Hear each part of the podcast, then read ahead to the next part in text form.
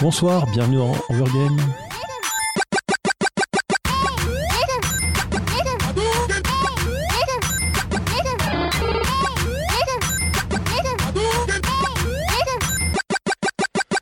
Bonsoir à toutes et à tous, vous êtes sur Cause Commune 93.1 FM, donc à Paris et en Ile-de-France, ou sur causecommune.fm sur Internet.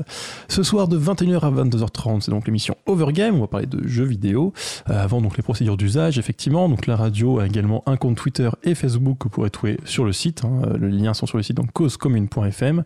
Également un chat si vous voulez discuter avec nous ce soir ou réagir. Toujours pareil, causecommune.fm, vous avez un lien du chat et également un lien si vous souhaitez faire des dons à la radio qui est entièrement bénévole. Soir dans Overgame, on va parler, bah du coup on a parlé de la guerre des consoles la semaine dernière, donc pour équilibrer le tir, on va parler des jeux PC ce soir, un peu voir bah, tout, tout, ce qu'on peut en dire euh, sur son historique et sur ses particularités. Et je suis avec mon équipe habituelle, puisqu'à ma gauche il y a Aurélie, bonsoir. Bonsoir Hervé. Lucas en régie en face. Bonsoir Hervé. Et à ma droite, Léo. qui, j'espère, ne va rien dire pour me troubler. Euh, je sais pas, je préfère une blague sur la droite, mais...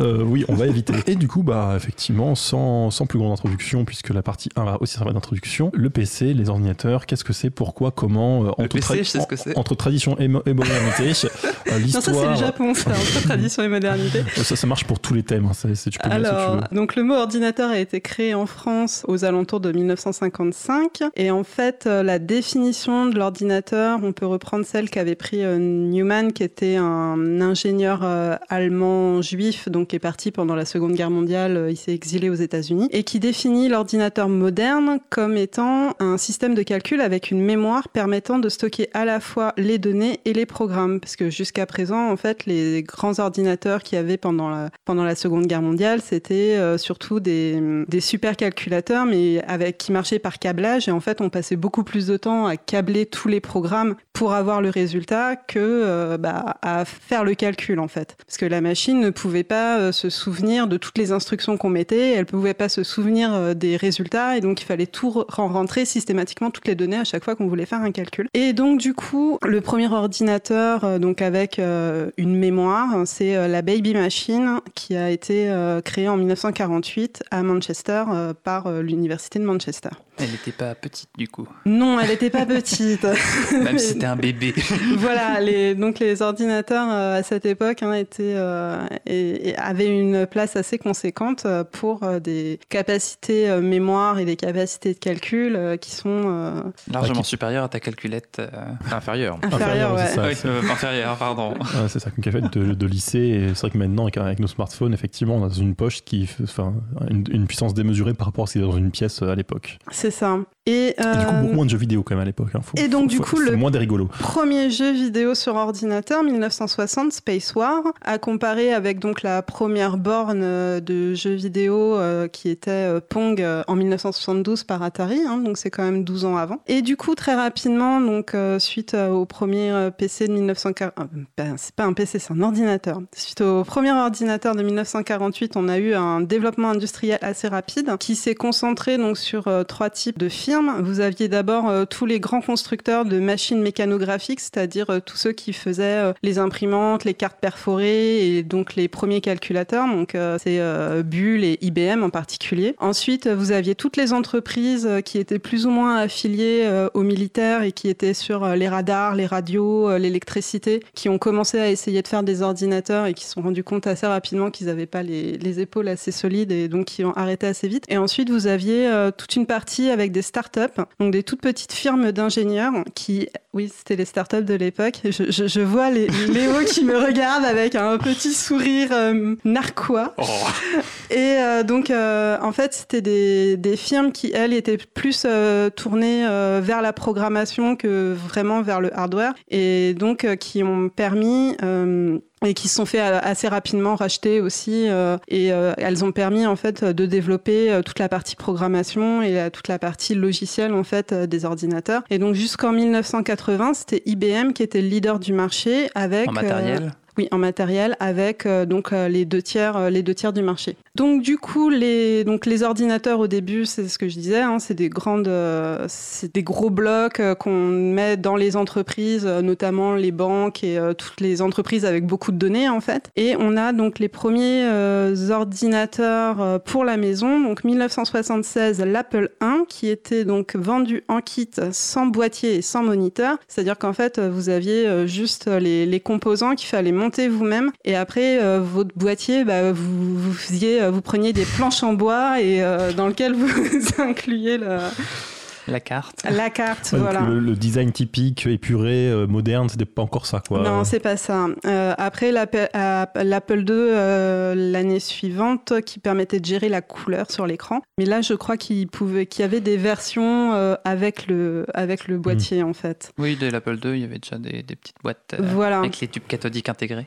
c'est ça. Et donc à l'époque, les logiciels, euh, vous aviez euh, des livres avec euh, les codes sources que vous recopiez à la main, euh, où vous pouviez programmer directement vous-même euh, en a- assembleur. bon, il n'y a, pas encore de disquette, ou peut-être pas encore courante, du moins, je sais pas. Non, pas encore. Ça arrive après. Euh, en 1981, donc IBM lance le 5150, qui est le premier PC, euh, qui est le premier PC en fait, le personal computer pour euh, pour les particuliers. Alors euh, PC qui sort en France à 50 000 francs, hein, donc euh, les particuliers, euh, les particuliers légèrement fortunés. Et euh, donc ce ce PC, alors euh, le PC c'est un c'est un standard, c'est-à-dire qu'en fait euh, IBM laisse les droits libres sur euh, l'architecture de sa machine, ce qui permet à d'autres constructeurs en fait de reprendre cette architecture et de euh, développer en fait le modèle. Et donc c'est pour ça que le PC est devenu euh, aussi, enfin est devenu puissant en fait, parce que c'était un standard. C'est un certain Windows qui s'est ramené Alors, après, euh, ouais, en prenant l'OS de base d'IBM. euh, voilà.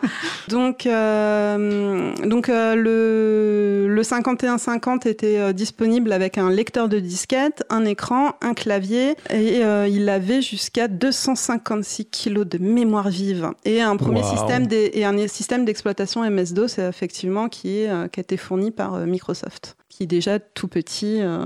Bah, c'était, IBM qui avait fait un, lancé un appel d'offres, comme ça, et puis Microsoft avait. Et Microsoft a répondu et bien leur en a pris. Donc en 82, le Xerox Star euh, intègre les premières souris. Et en 1982, de même, sort euh, le premier ordinateur qui s'est vraiment vendu en masse, qui est euh, le Commodore 64, euh, qui s'est vendu, donc selon les estimations, entre 17 et 25 millions d'exemplaires. J'avais noté ça en tant que console, moi. Là. Alors le Commodore, non, le Ouais, je Commodore sais, je 64, sais. c'est euh, Oui, oui, c'est un ordi- c'est un ordinateur. Alors euh, il y a un clavier, voilà. Donc c'est ça qui pas de moniteur. c'est ça, qui- voilà, c'est ça qui différencie euh, les, les consoles euh, des ordinateurs. C'est qu'en fait, euh, les ordinateurs de l'époque, c'était juste un énorme clavier. C'est comme si votre unité centrale était intégrée dans le clavier, en fait. Toute la partie hardware, Le euh, disque dur, la carte mère, etc., Voilà, ouais. tout ça était intégré directement dans le clavier. Ce qui m'amuse d'ailleurs, c'est un détail, mais c'est que ça, ça fait bizarre aujourd'hui d'y penser, mais c'est vrai qu'intégrer le- les, les ordinateurs dans l'écran, ce qui se fait beaucoup bah, chez Apple, ne choque pas. Effectivement, et c'est pas plus idiot de mettre un clavier au final. euh, Bah, parce que le clavier, c'est pratique si tu veux le déplacer un peu. oui, non, d'accord, mais, mais ce que je veux dire, À c'est- l'époque, c'était tellement massif de toute manière que Voilà. t'allais pas te balader qu'un clavier. c'est euh, sûr. Après, je, suis pas, enfin, c'était quand même assez vide. hein. Il y avait quand même pas non plus. Mm. C'était, c'était, c'était grand, mais je suis pas sûre que c'était si lourd que ça. Je sais pas. Faudrait. euh, Je pense pas que t'aies très envie de t'amuser à te le mettre sur les Il y genoux. vu le avait un. Remarquez, il y avait un premier ordinateur transportable, mais je l'ai pas renoté. Je crois dans ces années-là aussi, et c'était dans une dans une mallette. Et donc euh, il y avait le clavier et l'écran que vous Tout pouviez petit. mettre euh, dans une mallette, et ça pesait 14 kg 5. Puis je crois que l'écran, enfin, il y avait l'espèce de, de grosse partie haute de, de la mallette, et puis t'avais un tout petit écran au milieu. Parce que Oui, l'écran était tout petit. vraiment ouais. ridicule euh, comme Voilà. ça. Et Ça donc, la taille un peu plus petit que ton téléphone, quoi, et une Voilà. résolution moindre. Et donc, euh, comme une Game Gear, hein, c'était euh, transportable, hein, mais pas portable, parce qu'il fallait quand même le brancher sur secteur. Ah, ça devait déjà être quelque chose, non, de pouvoir transporter. euh, Oui, ça. oui. Donc le Commodore 64 est sorti en 1982, c'est-à-dire euh, deux ans avant la NES euh, de Nintendo, et euh, ils avaient Alors après, pour comparer les puissances relatives, c'est un peu compliqué. Le Commodore 64 avait beaucoup plus de mémoire vive et de, et de RAM. Mais par contre, sur, la, sur les performances graphiques en tant que telles, euh, ils n'étaient pas du tout sur le même type euh, d'affichage et le même type d'architecture. Donc c'est un peu difficile. Si vous comparez les images euh, de jeux du, du, même jeu, en fait, vous vous rendez compte que les les, graphismes sont très comparables en fait entre le Commodore 64 et, la NES, donc le Commodore 64 qui est sorti deux ans avant. Et euh, par contre, la palette graphique du Commodore 64 est quand même beaucoup plus pâle. Euh, c'est des couleurs euh, un peu délavées. Donc après, bon, ça dépend des goûts de chacun, si vous préférez, enfin le type de couleur que vous préférez. Il y avait des raisons derrière ça ou c'était je pense que c'est la palette graphique qu'ils ont choisie. Ou...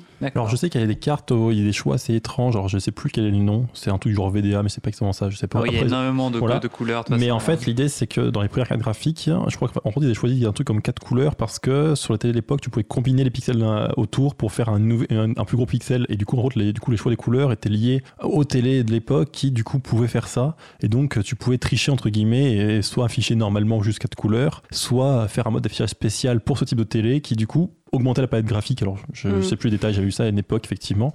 Et du coup, ce qui est amusant, c'est que les, les, choix des couleurs, du coup, sont assez. Cette carte-là, effectivement, fait des choix assez vifs. En gros, je crois qu'il y a un truc du genre, il y a un bleu turquoise, un violet. Enfin, voilà, c'est comment dire, c'est pas forcément le plus esthétique euh, naturellement qu'on choisirait, disons. Mais par contre, du coup, ce qui est amusant, c'est que ça a créé aussi des jeux qui ont vraiment marqué par, le, par les graphismes, parce que, bah, comme il y avait ces couleurs-là disponibles, celles qui ont été utilisées et qui font une, identité qui est du coup très marquée, années 70-80, euh, je suppose, même si j'ai pas révisé cette carte graphique-là en particulier, donc j'ai des doutes. Je suppose qu'aujourd'hui, euh, si jamais on parce que je, sais qu'il y en a qui s'amusent à, transformer leur, leur, adaptateur PAL ou truc comme ça vers euh, quelque chose en HDMI ou truc comme ça. Sur... Ça doit plus donner la même chose, je pense. Oui, mais en plus, oui, donc j'avais pas dit aussi, mais euh, la plupart des ordinateurs de l'époque se branchent donc directement sur euh, la télé en fait. Il y en a certains qui ont leur propre moniteur, mais sinon la plupart en fait se branchent sur. Il n'y avait pas encore à proprement parler des moniteurs pour. Il n'y avait pas de moniteur dédié, ouais. Enfin, Peut-être pour les banques ou trucs comme ça. Voilà, sauf certaines sauf certains types d'ordinateurs, mais en général, c'était. Euh, et donc, on était en 1982, le crash de 1983, donc, dont on a abondamment parlé et qui a touché quand même beaucoup plus euh, les consoles que les PC, donc qui ont permis aux PC, dans la, entre 1982 et la sortie de la, de la Famicom, euh, Famicom NES, de se développer, de se développer plus fortement. On a eu donc le développement avec grâce au système de sauvegarde qui est euh, intégré dans les ordinateurs, le développement de jeux d'aventure. Donc d'abord les jeux d'aventure textuels et ensuite euh, les jeux de rôle. Donc en particulier euh, la, toute la série Ultima, en, donc le premier Ultima qui est sorti en 1981 et qui donnera naissance après à la série Dragon Quest dont on avait parlé également dans l'émission numéro 4. Voilà. Ça date, dis donc.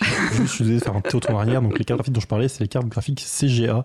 Donc ils ont effectivement pour une palette graphique qui est noire noir, cyan, magenta, gris clair. Pour vous donner une idée. Ok. voilà. Merci. C'était l'interlude matériel.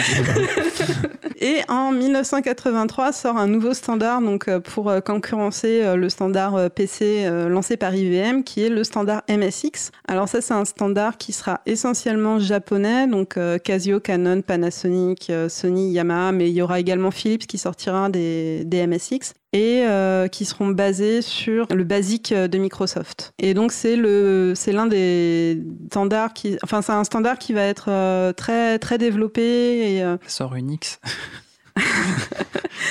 c'est un standard qui va être euh, extrêmement, extrêmement développé euh, dans le, au début des années 80. Et donc, c'est sur euh, MSX qu'on verra notamment le premier Metal Gear, donc en 1987. Metal Gear?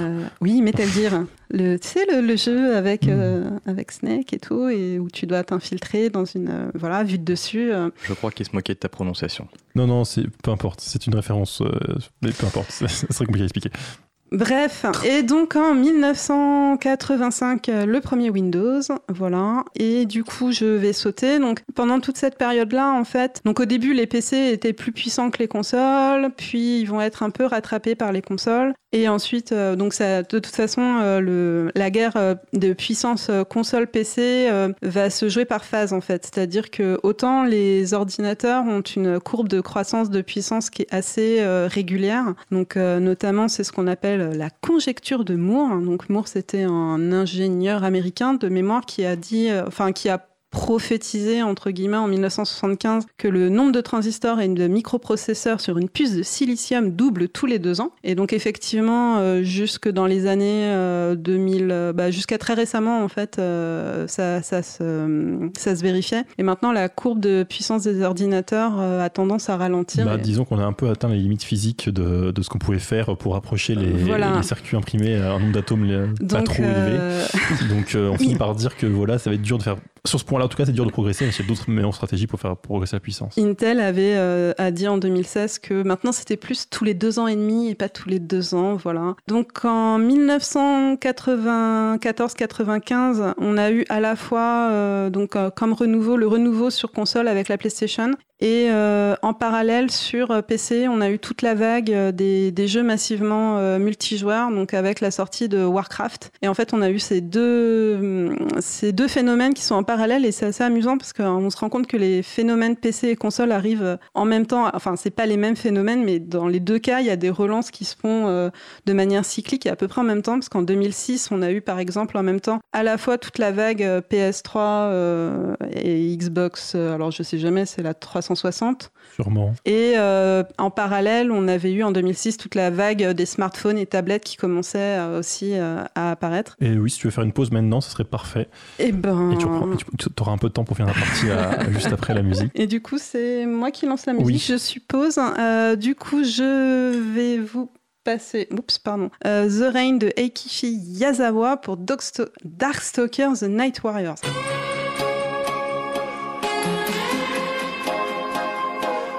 Cause commune, cause-commune.fm 93.1 We were leaving from some old familiar bar. Oh, walking, but we never got too far. In the middle of the night. Carabiner feeling so right. Rain came pouring down.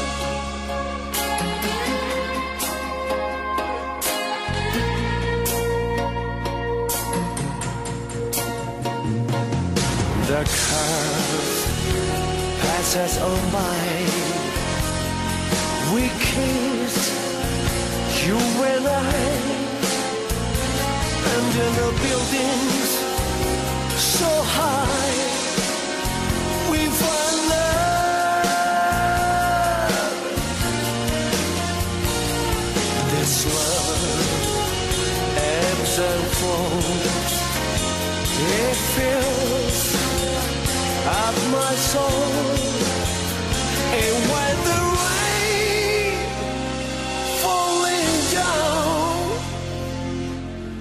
We find love.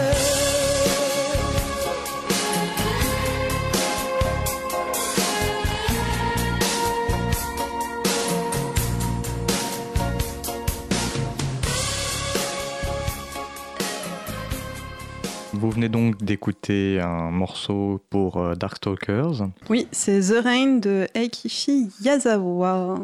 Voilà.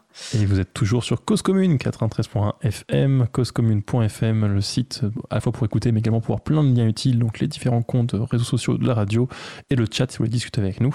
Et, et, et, et voilà. Et du coup, voilà. Et donc on parlait de, euh, de des PC, PC, euh, et consoles. Et donc je vous ai fait un peu euh, l'historique du PC. Hein. J'ai un je me suis un peu dépêchée là sur la dernière partie. Oui, en fait, pour la, pause musicale, on lui a dit Ah non, non, mais t'avais 5 minutes de plus, en fait, t'es tranquille, il euh, a pas de souci. Voilà. Euh, et du coup, en fait, euh, j'avais une, une courbe des performances relatives entre les consoles et les PC où on se rend compte qu'en fait, effectivement, à chaque, à chaque génération, on a. Alors, pour les premières générations, quand il y a eu la Xbox et la GameCube qui sont sorties, et ensuite aussi euh, pour la Xbox 360, les, les consoles étaient euh, atteint la performance du PC, voire l'ont légèrement dépassé. Alors là, c'est une comparaison avec les GeForce. Alors oui, après, ça dépend de ce que vous prenez exactement comme PC, comme référence du PC. Mais on, voit que sur les dernières générations de consoles, effectivement, le, le delta commence à devenir euh, l'écart commence à devenir plus important en fait entre euh, entre PC et console. Et qui gagne du coup parce que c'est pas clair. Enfin gagne, je me comprends. C'est hein, les mais- PC, les oui, PC, les restent les PC restent plus puissants Hmm. en fait. Euh, Et je, je- je pense aussi qu'il y a euh, les, les, les consoles, euh, ils, essa- enfin, ils ont peut-être un peu abandonné la guerre aussi, euh, la guerre de puissance. Bah, avant, avant, enfin, avant 2010, ça pouvait encore, les consoles, enfin, par rapport au, enfin, de ce que je sais en tout cas, c'est par rapport au, au PC, c'était un, c'était un peu, comment dire, vachement mieux niveau rapport qualité-prix. C'était vraiment des monstres euh, de puissance, on va dire, pour faire des jeux vidéo, euh, les consoles. Après, euh, ce qu'il y a, c'est que les fabricants, ils avaient plus vraiment d'intérêt à, à développer et à pousser les limites euh, du matériel, euh, comment dire, des consoles en elles-mêmes et à faire des recherches euh, très Des coûteuses. quoi. Parce que, en fait, euh, au final, ça se rejoignait, on va dire, avec les, les, les, les PC, tout ça, le matériel. Avoir du matériel en commun et pouvoir interfacer tout ça, ça leur faisait faire des économies et permettait de, de, de, de moins investir et du coup de plus se concentrer sur euh, la Et marge En et les plus, jeux. il faut voir aussi que les cycles, les cycles d'exploitation des consoles s'allongent en fait. Euh, parce que je pense, enfin, comme le l'argent qu'on met à- au départ pour lancer la console est de plus en plus important, en fait, les, les constructeurs euh, étirent les cycles de production des Oui. consoles de plus en plus longtemps, et donc du Ouh. coup, forcément, euh, l'écart avec les PC euh, augmente euh, au fur et à mesure du temps. En Oui, fait. parce que de la même manière que sur un PC qui a 3 ans, bah, le PC est en retard, bah, la console aussi a 3 ans de retard, sauf qu'il n'y a pas forcément la console suivante qui est sortie pour mettre à jour. euh. Voilà. Après aussi, je, je me demande aussi à quel point il n'y a pas aussi le fait que c'est aussi moins grave aujourd'hui d'avoir 3 ans de retard qu'à une époque. C'est-à-dire qu'il y a- un moment donné où, avec bah, comme, disais au début avec la loi de Moore, avec 3 ans de retard, tu étais vraiment un ordinateur qui, était euh, d'une puissance bien inférieure. Alors que maintenant, la plupart, enfin, je sais pas dire ça, les, jeux vidéo ont peut-être moins évolué d'un point de vue technique euh, dans les dernières années, et tu as plus de facilité à jouer sur des jeux un peu plus, un peu plus récents, disons, mais pas trop. Et tu sens Mm. moins le côté, le graphisme qui, qui, qui Oui, il y, a- y moins la baffe graphique, euh, C'est ça. les, ouais, l'écart le- Bah, c'est ce graphique. qu'on ouais. c'est ce qu'on disait justement la semaine dernière Mhm. avec les consoles. Euh, quand tu passais de 8 à 16 bits, tu voyais vraiment Mhm. euh, que tu avais quasiment une qualité deux fois meilleure. Euh, pareil quand tu passais de la 2D à la 3D, mais une fois que tu as une 3D où tu vois pas trop les, différences, que tu arrives à distinguer les doigts et les cheveux, euh, globalement qu'il y ait euh, Oui. un million de cheveux ou juste 10 000, on s'en fout. C'est même parfois quelque chose de, hum, comment dire, de, de vendu, enfin, pas forcément sur le PC directement, mais sur tout ce qui est écran maintenant où on te vend le, le nombre de pixels, mais en fait, tu as envie de dire oui, mais de toute façon, euh, est-ce qu'on voit vraiment la différence? Parce que c'est pas toujours très clair. euh. Pas des yeux de libellule, moi. C'est c'est ça, c'est que parfois on te dit oui, mais il y a deux fois plus de pixels, tu vas me dire oui, mais je vois pas la différence parce que mes yeux sont pas, sont, sont pas assez bons de toute façon, donc ça vaut pas le coup de, de payer J'ai des quoi. lunettes, monsieur. Je joue aux ordinateurs. Et donc, euh, pour euh, conclure un peu cette partie, euh, au niveau euh, marché, donc euh, le marché des, marché des consoles par rapport au marché des ordinateurs, c'est à peu près 60-40. Si on compte, alors c'est sur le. C'est hardware et software confondus, je crois. Pour le jeu vidéo, tu veux dire Oui, pour le jeu vidéo. que- Oui, oui, oui. Bah après, c'est sûr. Euh, oui, aussi il y a ça. C'est-à-dire que c'est un peu, euh, un peu biaisé parce que sur les les PC, euh, c'est difficile de savoir euh, quelle part du PC on utilise pour la les, Pour les mails, applications pour, euh, strictement bureautiques et quelle part on utilise pour euh, pour le jeu. Et puis aussi, maintenant, on achète des PC de jeu pour faire du travail parce que ça coûte moins cher quand même que les PC pro. Même s'il y a des LED, ça fait moins pro, mais au moins c'est puissant. ça marche. Oui, donc je représente la banque, je sais pas quoi, et oui, bon, Voilà. mon, mon clavier est arc-en-ciel, d'accord, mais.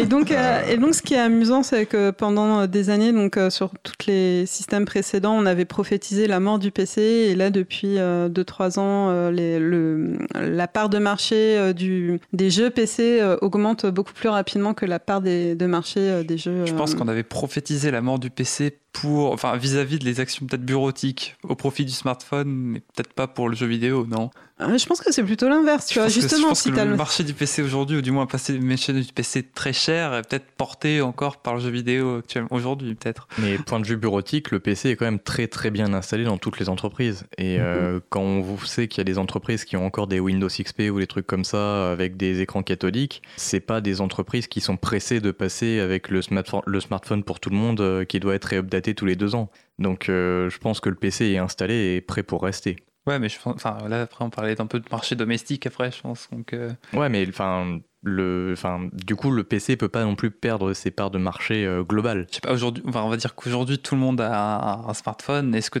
forcément l'incentive à avoir un, un PC chez soi pour euh, regarder ses mails alors que tu peux le faire sur le téléphone est moindre, on va dire, qu'elle pu euh, voilà, l'avoir été, non? Effectivement, peut-être que pour un particulier, c'est moins intéressant, mais de même, est-ce que un particulier a intérêt à acheter un PC ou à acheter une télé Je sais pas moi. Oui, c'est un peu intérêt. La télé, tu peux lire tes mails. c'est polyvalent. Et l'autre intérêt, c'est que ça commence à être hors sujet, je trouve. Oui. Je propose de passer à la partie suivante. Du coup, la partie suivante, on voulait parler un petit peu des jeux, des joueurs. Parce qu'en fait, à la base, c'est une émission de jeux vidéo. Ah bon? Voilà, c'est, on sait jamais hein, si vous débarquez dans l'émission. Euh, mais comme on était sur les chiffres et que moi aussi j'en ai, ben, j'ai envie de les donner.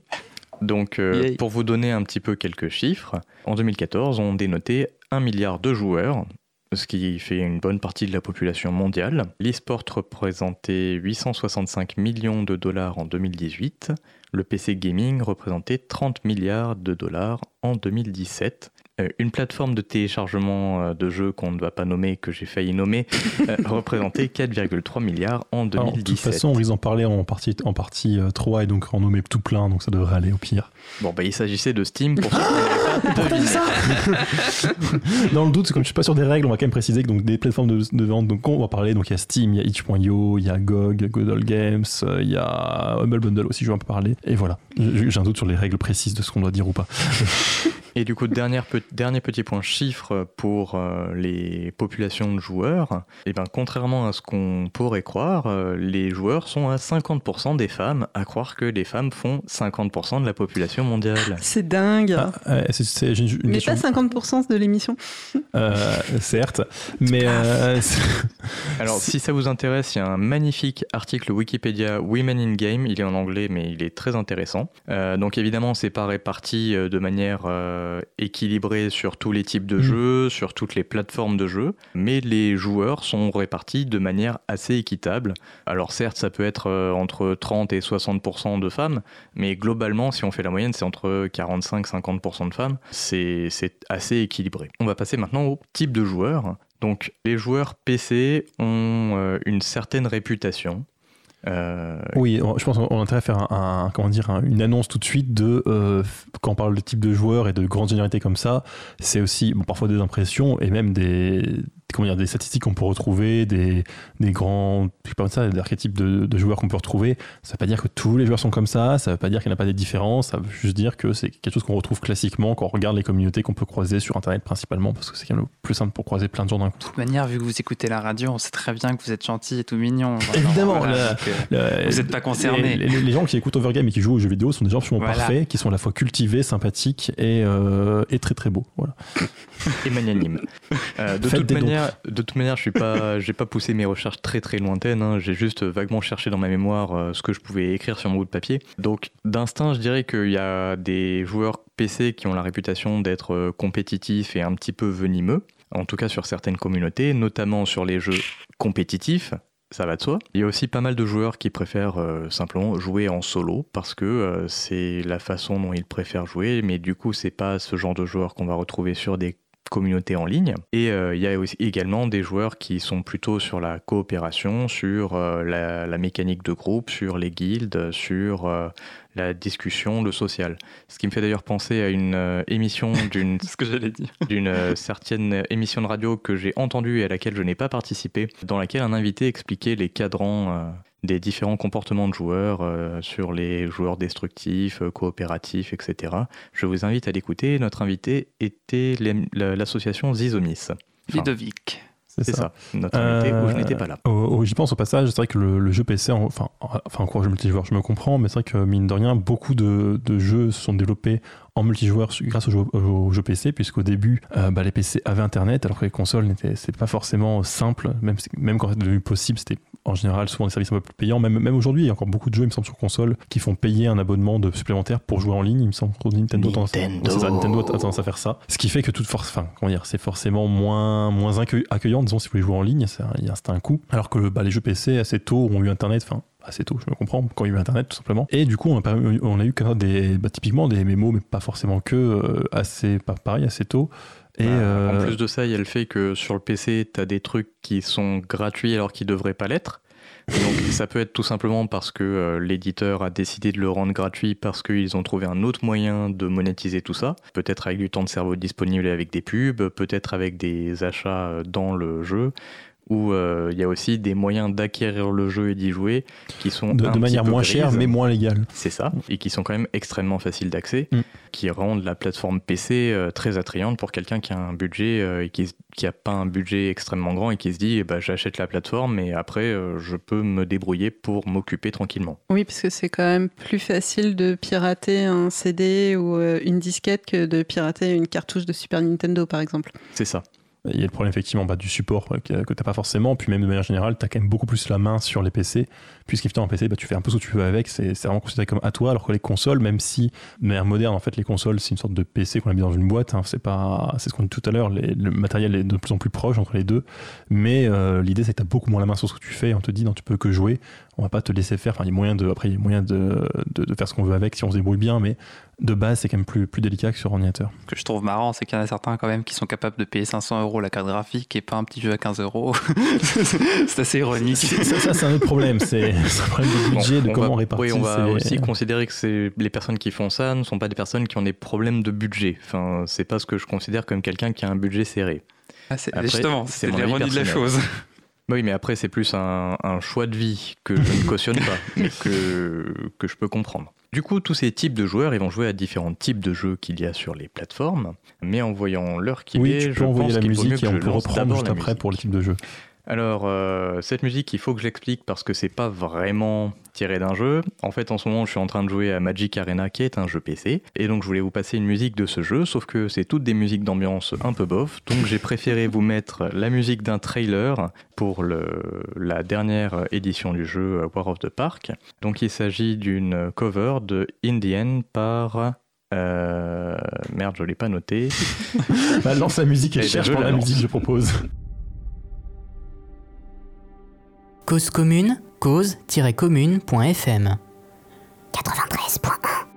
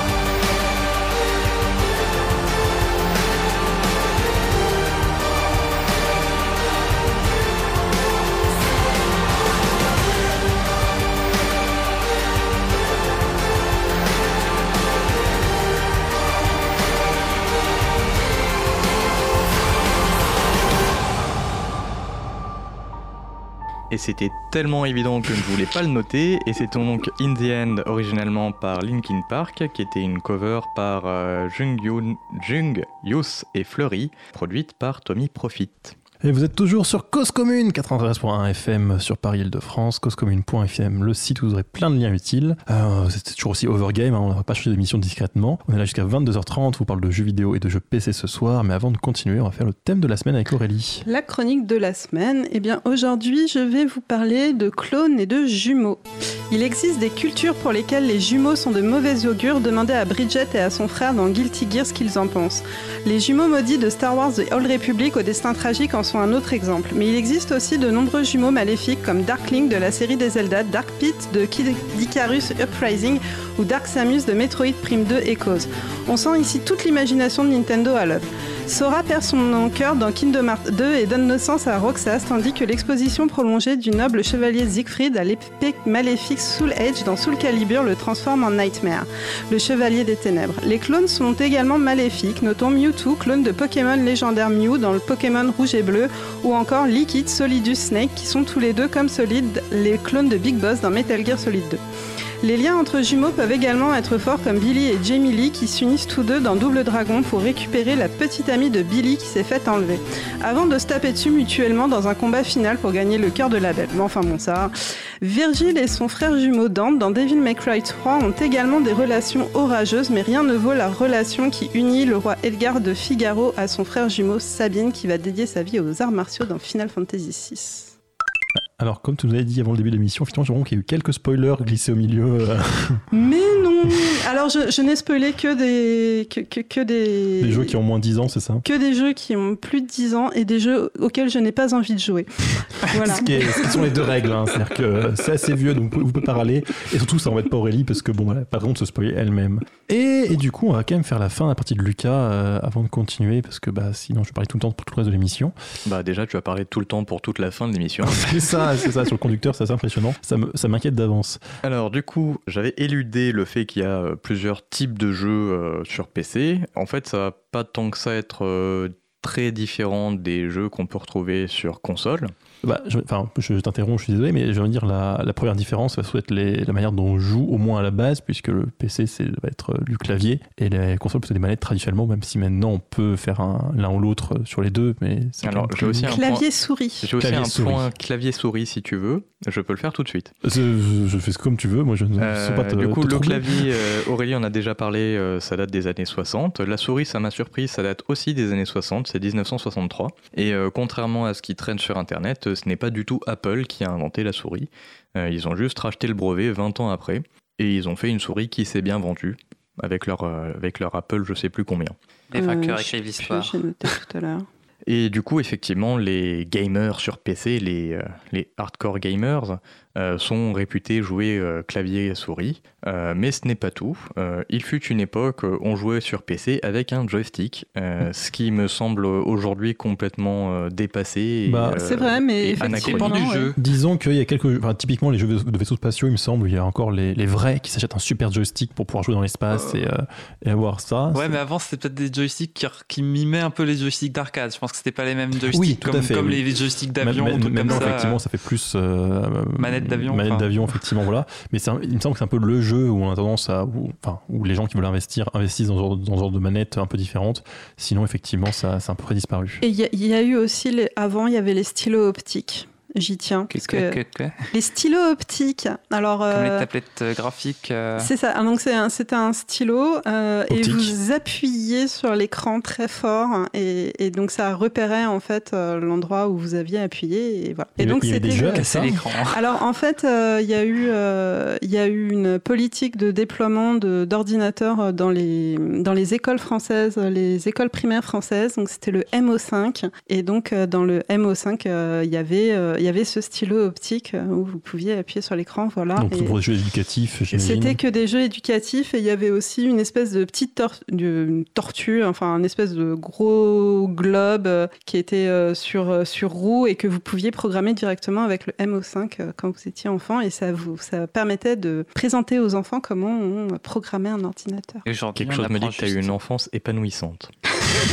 Eh ben déjà, je pense qu'il Aurélie a dû Euh, plus apprendre qu'aujourd'hui. Hein, pour terminer mieux avant. Pardon. Oui. Pour terminer vite fait le point euh, contrôleur, ce qui se passe maintenant euh, de nos jours quand euh, un joueur PC a envie de jouer avec autre chose qu'un clavier et une, sour- et une souris, c'est qu'il joue avec une manette de console. Oui, de toute façon, tout est, passe par USB et tout se branche à peu près tout maintenant. hein. Il n'y a, pas- il y a plus vraiment de, différence aussi importante. Euh, voire c'est sans fil maintenant. Ou, oui, oui c'est aussi une possibilité, mais il faut quand même brancher quelque chose au bout pour que le son filme. Bref, Ouais, ça dépend, tu peux avoir du Bluetooth ou des trucs comme ça fait. où tu fais détecter ta manette et après. C'est euh, parce qu'il y a déjà le fil dedans.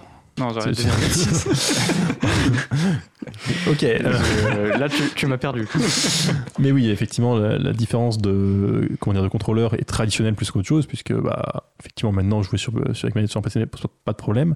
Mais mine de rien, les, comment dire, les types de jeux qui sont développés sur plutôt comment dire, traditionnellement sur console ou sur manette, euh, console ou sur PC, euh, restent euh, un peu ancrés. Enfin, c'est vrai que les jeux de plateforme ont été très longtemps sur console, et alors maintenant, il y en a quand même beaucoup qui sont adaptés sur PC, effectivement, mais par exemple, à l'inverse, les claviers sont quand même pas très courants sur console, même si on peut en mettre, et donc tous les jeux nécessitant un clavier en gén- ou une souris, ou les deux, en général, effectivement, se sont mal adaptés euh, aux Sur consoles. console. Bah, je pense que les constructeurs partent du principe que sur une console, ils auront la manette, vu que c'est vendu avec. Bien et sûr. sur le PC, bah, Ils auront ça marche PC, pas sans clavier. Ils auront quoi. les claviers, ouais.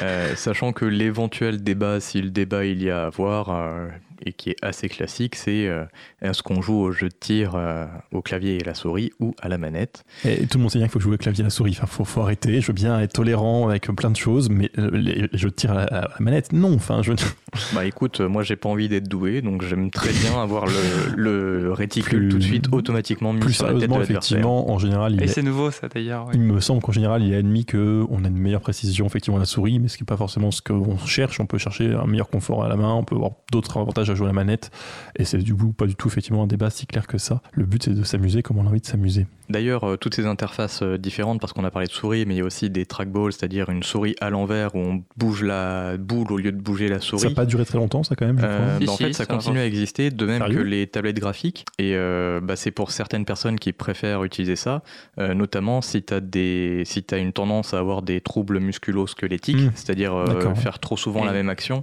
un petit peu équilibrer la manière dont tu manipules ton PC, ça permet d'éviter ce genre de Et c'est problème. aussi pas mal utilisé, je crois, en modélisation, tout ça, et tout, parce qu'il y a beaucoup de mouvements. Enfin, en plus, euh, il y a beaucoup plus de mouvements de souris, on va dire, que de que, que, que- bah, que- quand- comme tu disais, le, le musculo-squelettique apparaissent plus rapidement. Donc Oui, quand fais de la c'est- modélisation 3D, c'est C'est des souvent, mouvements amples et un peu Souvent, t'as as, euh. beaucoup, t'as même des, des mouvements que tu peux pas faire et que tu peux faire avec la petite boule justement euh, sur des trucs de modélisation. Donc c'est encore vachement quand même Ok. utilisé. Bon, dans le jeu vidéo, ça paraît pas très répandu quand même. Peut-être pas, non, en effet.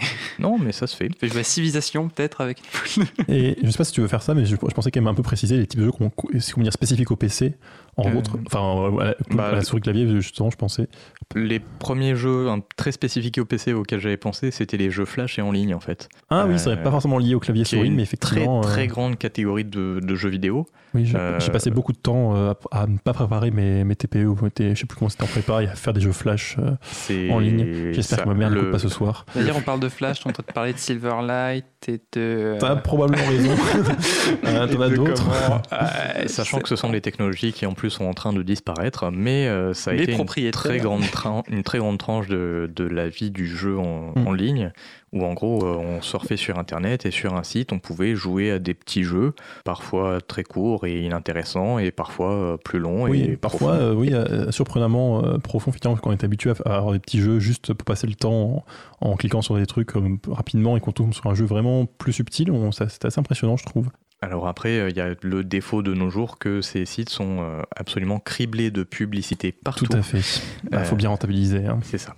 Et après, bon, ça, c'est quand même un très bon passe-temps euh, pour qui veut s'y mettre. Du coup, je voulais parler de oui, jeux bah, je pensais, plus, euh, euh, bah, typiquement, euh, tous ces claviers souris, il y a beaucoup de jeux stratégiques qui sont quasiment ingérables à la manette parce que il faut pouvoir donner plein d'informations, enfin, plein de commandes aux- aux- à ces unités, il faut pouvoir euh, passer d'un bout à l'autre de la carte et donc la souris est quand même l'outil euh, privilégié. Donc du coup, là, tu parles de stratégie, mais plutôt de ce qu'on appelle communément les RTS. C'est ça, les, euh, les stratégies en, temps, réel. ou en, en général, effectivement, euh, le- je crois pas que ça existe sur euh, console ou c'est très rare. Mais il y a sûrement des portages, mais c'est souvent des portages euh, Bah, Il y, moins avait bonne eu, qualité. euh, il y avait eu le portage de Command Conquer, par exemple, euh, sur euh, PlayStation 1, ou euh, Command Conquer au- à la manette. euh, Ça va pas être simple. fait.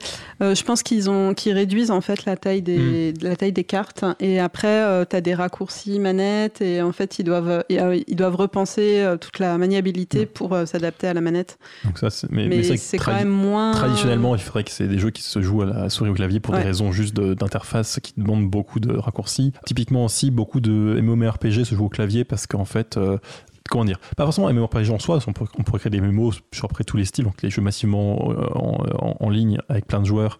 Euh, en soi, on peut faire n'importe quel type de jeu qui s'adapte à ça. Mais World of Warcraft a un peu mis un standard où on jouait avec 40 000 sorts et donc il fallait avoir euh, 20 000, 40 000 bout- touches. 20 000 boutons euh, voilà, pour pouvoir gérer tous ces sorts, tous ces machins, ces trois barres de 20 000, sorts différentes. Mais Euh, du coup, on fait quoi des 20 000 autres eh bien, tu, tu perds parce que tu n'as pas réussi à hyperbole. Léo Et d'ailleurs, au passage, sur les mémos, ce qui a, ce qui a donné des contrôleurs très spécialisés où il y a des gens qui achètent des souris avec euh, 2, 4 ou voire 18 boutons. J'ai Des souris avec 18 boutons. J'ai Ah, j'ai- peu- vu ça, des souris Ah. euh, de, pour les mémos, effectivement, avec pas- peut-être pas 18, mais facilement 10, 15 boutons pour avoir tes, tous tes sorts sous un pavé numérique euh, sous le pouce. Qui est bon, très spécialisé dans ces cas-là, mais effectivement un peu cet objectif de pouvoir avoir un maximum de touches sous la main parce qu'il faut pouvoir absolument lancer la bonne boule de feu au bon Non, mais tu vois, en plus, c'est juste pour balancer des macros, tu vois. Donc, en plus, sur chacune des touches, Oui, en et plus, bah, oui. tu as une vingtaine d'actions qui sont effectuées à l'affilée. Voilà. Mais là, on va quand même très en profondeur sur le gameplay. C'est sûr. faut être développeur.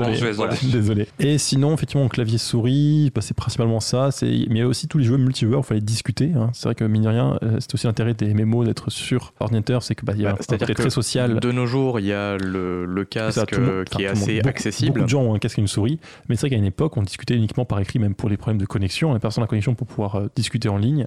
Et du coup, bah, le, le chat était l'outil euh, indispensable pour ça.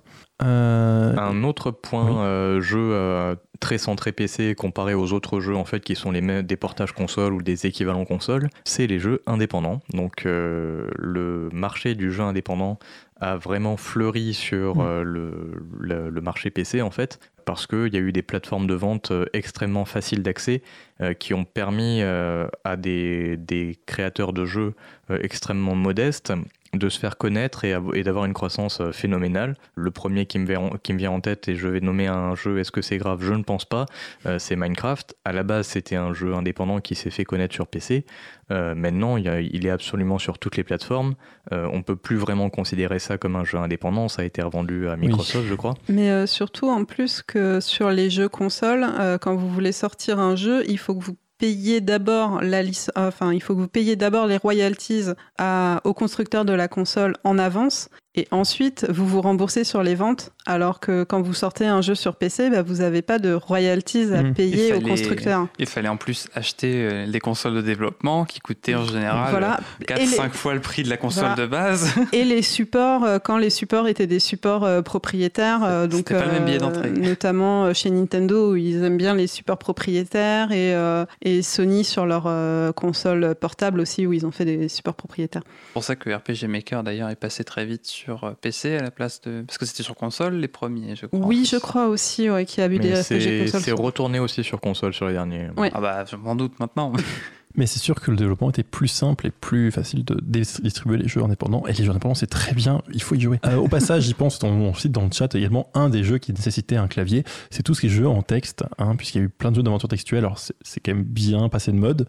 Mais c'est vrai que, mine de rien, à une époque, bah, jouer un, un jeu d'aventure textuelle à la manette, c'était un peu la galère, euh, voire complètement impossible. Donc, c'est aussi un des trucs qui a été spécifique. Euh, Et que je que parlé je vais dans la m'arrêter première là partie. et qu'on Mm. va passer à ta partie. Tout à fait. Alors, meuble un instant, j'ai mal à la gorge, faut que je boive mon verre d'eau. Bah, le dernier point auquel je pensais euh, aborder, c'était le multijoueur, parce que le PC a Mhm. vu plusieurs étapes de multijoueur. Ça a été euh, les- le multijoueur euh, du pauvre, euh, deux sur un clavier et sur le même écran. Euh, Il y a aussi le- les, les réseaux euh, locaux, où euh, plusieurs PC sont dans une même pièce et communiquent entre eux pour pouvoir jouer au même jeu, mais chacun sur son propre confort personnel. Et maintenant, on est complètement sur du en ligne, voire du massivement multijoueur Et en ligne. parfois même on se plaint qu'il n'y ait plus le- la possibilité de jouer en multijoueur local. Ah, et comme troisième partie, où je vais juste vraiment faire l'intro vu le temps qui reste, on pensait parler un peu plus bah, de- du côté euh, technique, mais on a vu le- plutôt le matériel au début, on va plutôt voir le côté logiciel, puisque bah, de la même manière que les, que les consoles, il y a différentes consoles, donc pour le coup c'est plutôt le matériel qui va différencier euh, ça. Euh, il y a aussi tout ce qu'on appelle bah, l'OS, donc euh, l'operative system, je suppose. Système euh, Merci, je cherchais en français comment traduire ça. Donc tout bêtement, bon, bah, les plus connus actuellement, ça va être Windows, Linux, et pour Apple, c'est je sais même plus comment ça s'appelle, macOS, OS X. Maintenant. Et, enfin, oui. Et, et en fait, effectivement, alors bon, donc, les- à l'époque, il y avait plutôt le MS, DOS, etc. Mais c'est vrai que bah, actuellement, toujours quand même, Windows domine le marché. C'est-à-dire que tout le monde a un Windows chez soi. Tous les jeux sont du coup prévus pour un Windows parce que, bah, en fait, euh, prévoir des jeux pour différentes plateformes, c'est relou. Ça donc, coûte de l'argent. ça coûte de l'argent, etc. Et du coup, effectivement, bah, quand il y a un OS qui euh, prend quasiment tout le marché, euh, bah, tout le monde développe pour lui. Du coup, comme tout le monde développe pour lui, tout le monde se dit Ah, bah, je veux jouer, il me faut un Windows. Et du coup, tout le monde a un Windows et ça boucle un petit peu. Même si, quand même, ça a commencé un peu à évoluer. hein. C'est-à-dire que, bon, d'abord, il y a toujours eu quand même quelques jeux, particulièrement sur Mac, parce que bah, il y avait un petit marché à se faire quand même. Et j'imagine que Apple a peut-être un peu poussé aussi, on va en voir quelques-uns. Et pour Linux, bah, il y a toujours eu quand même pas mal d'initiatives pour développer ça et pour faire qu'on puisse au moins euh, soit faire semblant d'être sur un Windows et du coup que le jeu passe, soit vraiment adapté directement. Faire semblant. hein. Euh, non mais bon, ok, émulé. Je... C'est même pas émulé. Il, il recode Windows en entier juste pour pouvoir jouer à des jeux vidéo. On- on- Pardon, on- ok. On, est des fous, ok. c'est encore pire. euh, on recode tout pour, pour pouvoir jouer à un jeu parce que voilà, c'est c'est- c'est le plus simple malheureusement quand effectivement il n'y a pas forcément. Bah, c'est le problème quand il n'y a pas de pas, euh, Et- quand il y a des logiciels propriétaires, c'est qu'on Tu peut pas forcément parlais, faire ce qu'on tu veut. parlais de que Apple aussi mettait de l'argent et tout, mais c'est vrai qu'il y a aussi euh, les plateformes, comme tu dis, euh, qui financent euh, vachement, Tout à euh, fait. qui vach- financent aussi vachement pour justement. récemment, il y a eu Proton, mais je pense qu'on va parler juste après la musique si ça te convient. D'accord. Ça va être un petit peu long comme, euh, comme explication. Ok, j'ai compris. Euh, comme musique, du coup, euh, j'ai retrouvé mes notes. Donc, une musique de Surviving Mars, donc c'est c'est- c'est du DLC Mars Vision Contest Song qui en fait rajoute une nouvelle radio dans le jeu. Et donc là, c'est la, la, la, la- la musique Russia Elevate. Cause commune, cause-commune.fm. 93.1 I can hear whispers from far away. I can hide blind. I see the walls are caving in,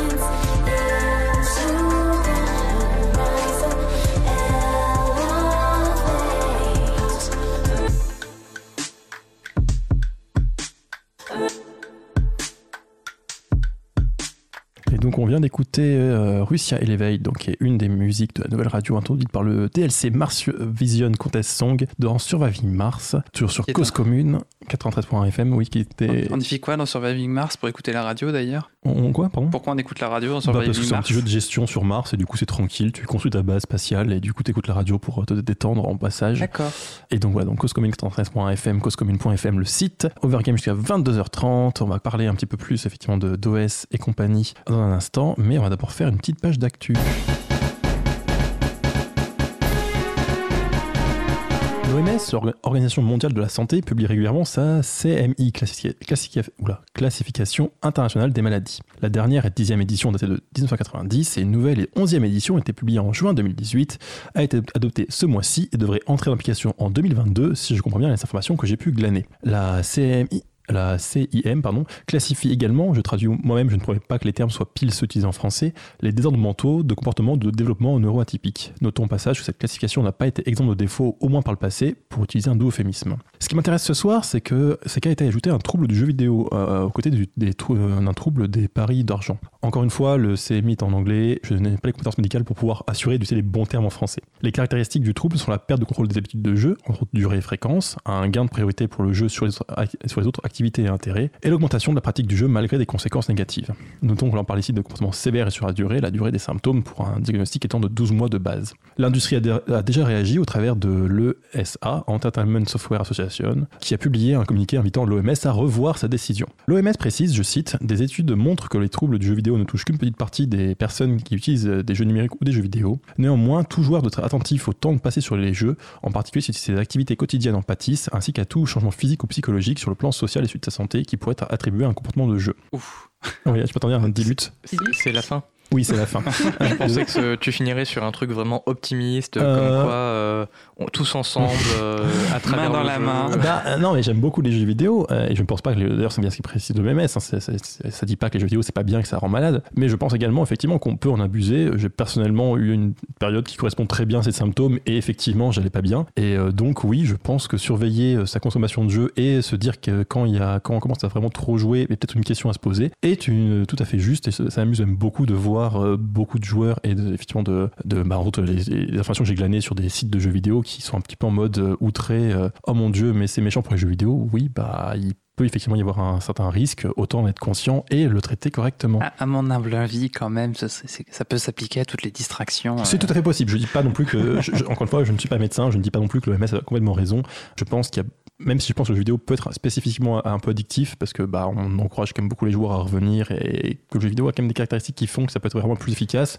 Je pense J'imagine qu'on peut aussi le faire ça jeu avec la vidéo télé. peut être accusé d'être euh, volontairement addictif parce que euh, il y a des modèles de free-to-play qui, dont on va parler Mm. Plus tard qui, qui ont tout intérêt à avoir euh, des joueurs addicts. Et il y a aussi le fait que tu as une facilité d'accès que tu n'as pas sur d'autres euh, distractions. Mais par exemple, effectivement, je pense que la télé, on peut aussi accuser euh, facilement parce que en vrai, le fait de voir revenir, que les gens reviennent pour voir de la pub et que ce soit facile d'accès, il y a aussi ce côté-là. Même si je pense que le jeu vidéo, comme on interagit, c'est un peu particulier et a des mécanismes particuliers, mais c'est pas le sujet de ce soir. Donc, le sujet de ce soir, du coup, effectivement, c'est qu'on parle de jeux PC. Hein, si vous n'avez pas suivi, c'était le concept. Et euh, du coup, on a rapidement parlé des, des OS et j'aimerais bien un peu pouvoir développer maintenant. C'est-à-dire que donc en 2007, la part de marché de Windows, c'était 95%. Donc, effectivement, quand je dis que ça dominait le marché, c'était à peu près le concept. Hein. La sous-classe, c'est autant Linux, par exemple, très utilisé par des professionnels en informatique ou pour tout ce qui est serveur pour du jeu vidéo. C'est vrai que c'est ce qu'on parle d'ordinateur personnel. Donc, ça baisse légèrement, c'est un 92% en 2013. Mais c'est vrai que bah, du coup, Apple euh, a des- un succès croissant.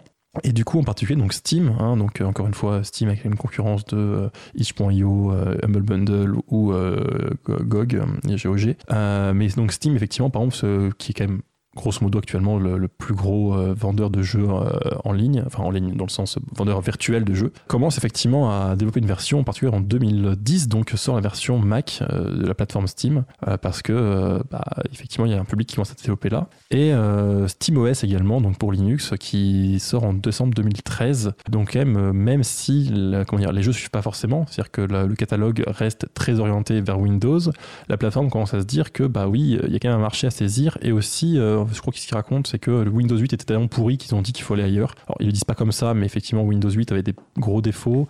Il y a aussi le, Oui. Je pense surtout qu'il y a une motivation d'indépendance vis-à-vis d'un acteur. Les entreprises n'aiment pas forcément baser tout leur commerce euh, sur euh, le bon Sur- vouloir d'une autre, ouais. sachant que bah, En rien n'empêcherait Microsoft de dire demain bah, je veux plus que tu installes. Tout à fait, c'était C'est ce qu'ils ont tenté de faire d'ailleurs euh, avec, euh, enfin, avec Windows 10 et, les- et Windows 8. euh, et c'est ça, pour ça que je pense que certains ont Mmh, pris peur tout- un peu là-dessus. En particulier aussi, Microsoft a commencé à lancer sa propre euh, boutique de logiciels en général, et du coup, il s'avérait y avait une concurrence un peu, enfin, déloyale, pas dans le sens légal, mais dans le sens effectivement où euh, quand on avait de base installé l'outil de Microsoft, euh, bah du coup, Steam passait un peu en deuxième, et c'est vrai que du coup, se dire bon bah je vais essayer d'encourager d'autres marchés pour euh, les récupérer et essayer de voir comment je me situe, c'est c'est toujours intéressant. D'autres facteurs, effectivement, par contre, donc il y a l'OS, effectivement, il faut être adapté à son, à son OS parce que bah, si un jeu est pris sous Windows, il ne tournera pas sous Linux, ou du moins pas facilement, pas sans effectivement tout reprogrammer Windows à la main pour, pour pouvoir faire tourner des jeux. Mais il y a parfois d'autres problèmes. Typiquement, bah, les jeux vidéo utilisent beaucoup des cartes graphiques hein, parce que bah, les jeux vidéo, il y a, beaucoup de graphismes qui sont souvent assez lourds. Et du coup, euh, bah, si, les pilotes euh, graphiques ne sont pas adaptés, euh, ça peut être très compliqué. Et donc, entre autres, Nvidia a un peu commencé à ouvrir ses, pilotes. Alors, pas forcément les rendre libres, mais au moins en prévoir pour Linux. Et comme c'était quand même le leader du marché sur les cartes graphiques, ça, a pas mal aidé aussi à ce que des jeux tournent sous Linux. Parce que mine de rien, il faut que toutes les, faut non seulement que l'OS marche, mais il faut que toutes les composantes de l'ordinateur fonctionnent avec le jeu. Et la graphique est quand même principale. Le son général, ça tourne toujours. Euh, après tout ça, j'imagine que tu vas peut-être refaire un point là-dessus, mais en fait, tout ça, c'est une problématique point de vue consommateur, enfin point de vue client, joueur. C'est le problème que ça pose, c'est que euh, moi, j'ai acheté un jeu en 2010 sur PC, je l'ai acheté avec un CD. Et euh, si, euh, si en maintenant en 2019 j'ai envie de jouer à ce même jeu sur un Mac, bah je peux pas. Oui, ça c'est c'est- c'est aussi problème lié au DRM qu'on verra plus tard. Et même si tu veux euh, jouer à ton jeu, euh, à ton jeu que tu as acheté euh, au début des années 2000 euh, sur ton PC aujourd'hui, euh, je suis pas sûr qu'il tourne non plus. Oui. Même, même sur le même OS, en fait, bah, si vous, c'est le jeu tourné sur, je sais pas, Windows, je sais pas quoi, XP, et que vous avez un Windows 10, on peut pas promettre que tout marchera parfaitement, effectivement. C'est, bah, même si ça, c'est très compliqué à combattre, puisque, bah, euh, oui, les, les technologies évoluent, donc forcément, un jeu qui a été prévu il y a 10 ans est pas forcément adapté aux nouvelles technologies, parce que, bah, s'il faut être toujours rétro, rétrocompatible, c'est très lourd, puisqu'il faut toujours prévoir tout ce qu'il y avait avant, ce qui fait une, ce qui demande de programmer beaucoup trop de choses. Alors que sur console, tant que vous avez votre Super Nintendo, vous pouvez mettre vos cartouches Ce Super qui- Nintendo C'est dedans. pareil, parce que tant que tu as ton PC d'époque, tu peux faire la même chose, donc c'est complètement idiot comme comparaison. Et au passage, j'y pense aussi, donc non seulement il faut les pilotes graphiques, euh, voilà, mais aussi bah, des moteurs de jeu tout bêtement, parce que quand, quand vous, dé, vous- vous- En général, la plupart des jeux sont développés sur un moteur qui fournit déjà plein de choses, la physique, plein de trucs graphiques, etc. Et donc, si le moteur n'est prévu que pour tourner sous Windows, ça ne marchera pas. Par exemple, finalement, par exemple, en 2013, euh, le moteur Frostbite 3 est porté sous Linux. Alors, ce qui est amusant en plus, c'est que bah, une que ça commence à se faire, on a intérêt à suivre en général, hein, puisque à la limite, tant que personne ne, prend un marché, on peut en continuer de l'ignorer, mais c'est vrai que si- on n'aime pas trop en général laisser un monopole, donc euh, on peut espérer qu'à force qu'il y ait des initiatives prises pour jouer sous Linux, on puisse de plus en plus avoir des jeux sous Linux. Et je dis j'espère parce que bah, Linux, l'intérêt, c'est que d'abord vous en avez plein, et, et puis c'est libre, ce qui vous permet de maîtriser vraiment ce que vous faites et savoir ce qu'il y a derrière, et de pas être trop dépendant d'un constructeur. Et donc personnellement, c'est vrai que si je pouvais jouer sous Linux, ça serait génial, même si pour l'instant c'est encore à peine un peu trop délicat pour moi, pour mon- à mon. Linux, euh, ça date de quand? C'est une très bonne question, merci de l'avoir posée. Euh, J'ai jamais pris les dates, euh, surtout que ça ne veut pas dire grand chose. Je pense que ça a plusieurs dizaines d'années. Parce que bon, tu dis que ça se développe, mais je veux dire si ça. euh, Le problème déjà- après, c'est- 91. Le, le problème, très bonne date de naissance. Le problème, euh, c'est aussi que, enfin, comment dire, Linux, il y a- il y a eu les premiers qui étaient bon, pas forcément très accessibles. Et euh, récemment, quand même, il y a aussi des distributions beaucoup plus accessibles où, où, bon, bah, n'importe qui maintenant peut l'installer. C'est pas plus compliqué à installer qu'un Windows ou à utiliser. Et c'est vrai que c'est aussi un peu la différence, c'est que c'est très mignon les, gens qui te disent, mais si euh, installe un, un- compile à la main un Arc Linux euh, tout seul comme un grand, euh, tu vas voir, c'est facile. En vrai, c'est pas adapté à n'importe qui et, voilà. Et du coup, c'est vrai qu'avoir aussi des outils qui sont adaptés au grand public et qui permettent de, jouer, ou d'autres choses d'ailleurs, c'est assez pratique. Et je rappelle aussi que cette radio à la base est liée à une association qui, promeut le logiciel libre, ce qui a aussi l'intérêt de, pouvoir jouer du coup de manière libre. Les jeux sont rarement libres. Il y en existe des jeux libres, hein, mais c'est pas non plus très courant. Mais au moins de pouvoir avoir un OS et des logiciels libres pour y jouer, c'est pratique. Ils Euh, ne sont pas là en train de vous espionner. après, on peut toujours espionner, mais que c'est moins discret dit, parce que tu peux aller voir qu'on t'espionne, donc euh, c'est moins malin. Euh, typiquement, d'ailleurs, si vous voulez jouer effectivement sous, sous Linux, donc il y a par exemple Wine, qui est, donc, qui est pour, pour le coup, donc c'est celui qui recode tout, tout Windows, c'est ça? Je sais plus. Wine, c'est une réimplémentation oui, des, des bibliothèques, on va dire, utilisées par les jeux sur, euh, ou les logiciels sous Mm. Windows. Mais donc là, c'est par exemple plus simple à utiliser. Il y a des trucs comme Play on Linux, qui est donc pour le coup un logiciel qui essaye effectivement de vous mettre un peu Euh, tout clé en main. Si je peux proposer, il y a, il y a Lutris, qui est aussi un logiciel libre, qui permet, qui a une grosse bibliothèque de jeux déjà préconfigurés, Mm. on va dire, pour euh, marcher sur comme Play on Linux, mais plus à jour. Et du coup, effectivement, il y a moyen d'avoir quand même pas mal de, de jeux clés, en- enfin, clés en main. C'est-à-dire qu'à installer, c'est pas plus compliqué à installer qu'un qu'un jeu classique, ce qui est pratique, même si effectivement, bon, bah, faut toujours tester un petit peu, hein, parce que vous pouvez toujours ne pas avoir de chance et que chez vous ça ne marche Ah, pas. c'est sûr quand euh, le fabricant du jeu ne, ne- ne vous a pas en priorité, bah, passe un peu après en général quand il y a une mise à jour. et- C'est ça, c'est que si on essuie les pots cassés quelques si, temps. Quoi. si un bug euh, très gênant sur Windows et que 40% des joueurs l'ont, euh, en général il va être corrigé rapidement. Si vous êtes parmi les trois joueurs sous Linux, euh, vous risquez d'avoir moins de priorité dans le service après-vente. Et nous avons quand même effectivement toujours sur, sur Steam effectivement qui, bah, qui a le budget pour faire des efforts là-dessus. Donc effectivement qui récemment, je, je crois qu'on a déjà parlé en- dans une émission au moins en news, C'était il y a il y longtemps. a ça. longtemps, oui, oui, euh, voilà, il y a quelques mois, euh, qui a sorti donc euh, 2018. 2018, oui, l'année dernière. c'est c'est bon. Oh. Donc c'est Proton, je crois que ça s'appelle. Donc c'est C'est Wine en fait. Oui, mais, Mais, enfin, il- grosso modo, c'est ils ils ont fait une- ils ont fait une Steam- branche à eux. Alors Steam euh, s'est mis en tête. Alors ils ont leur client qui marche sous Windows, qui marche aussi euh, sous Linux. Ils ont une version qui marche sous Linux et ils se sont mis en tête d'essayer de rendre euh, accessible leur bibliothèque euh, compatible uniquement Windows, logiquement, avec une propre euh, leur propre petite euh, passerelle, on va dire, qui euh, fait usage du coup de, de Wine dont nous avons parlé juste avant, qui permet de, de recoder un peu Windows dans Linux. Et du coup, oui, ils ont facilité vachement la tâche parce qu'ils ont déjà une liste de jeux qui, logiquement, ne sont pas supportés par les créateurs de leurs de leurs jeux pour Linux, mais euh, Steam, grosso modo, dit bah tiens, avec euh, notre configuration à nous, vous pouvez faire fonctionner ça sous euh, Linux sans souci. Et l'intérêt étant effectivement que bah, du coup, bah, vous, pour vous, vous voyez rien, vous, jouez, vous avez votre Steam tranquille, vous lancez le jeu et c'est Steam qui se débrouille pour, euh, tout faire. Notons au passage dire que c'est, il me semble que le code est libre, hein, puisque bah, en même temps ils reprennent Wine, je suis pas sûr qu'ils aient le choix. Alors Steam, le, le Steam en lui-même euh, Ah, enfin pas, pas le libre, Steam, mais, mais le, le- mais Proton, le, Proton, le module bah, qui sert à, à faire ça et qui reprend Bah, en fait, Steam paye surtout des personnes qui sont déjà en fait du milieu du livre Mm. et qui sont un petit peu militants sur la chose, donc ils vont pas non plus bosser pour. euh, Mais après tout, à- à- à avoir de libre avec des ressources derrière, c'est quand même pratique. Oui. Et Libre, euh, quand tu mets du libre dans ton code, ton code devient libre. euh, ça Non, dépend ça des dépend licences de ta et c'est compliqué. libre. mais- Euh, passage, cette émission est sous je sais plus quelle licence, mais je crois que c'est très très libre. Vous pouvez faire ce que vous voulez avec. Euh, S'il vous plaît, ne faites pas n'importe quoi. Euh, Sauf les morceaux de musique. Des oui, les morceaux de musique, effectivement, sont- c'est ce qu'on crée qui est libre. Euh, dans effectivement les questions aussi, bah, du coup, de- d'OS, un peu nous limiter sur comment on joue, mais il y a aussi les questions de DRM. Donc, ça, on l'a déjà souvent évoqué dans l'émission parce que c'est quelque chose qui est souvent relou. Donc, les DRM, c'est tout ce qui est contrôle sur comment vous jouez.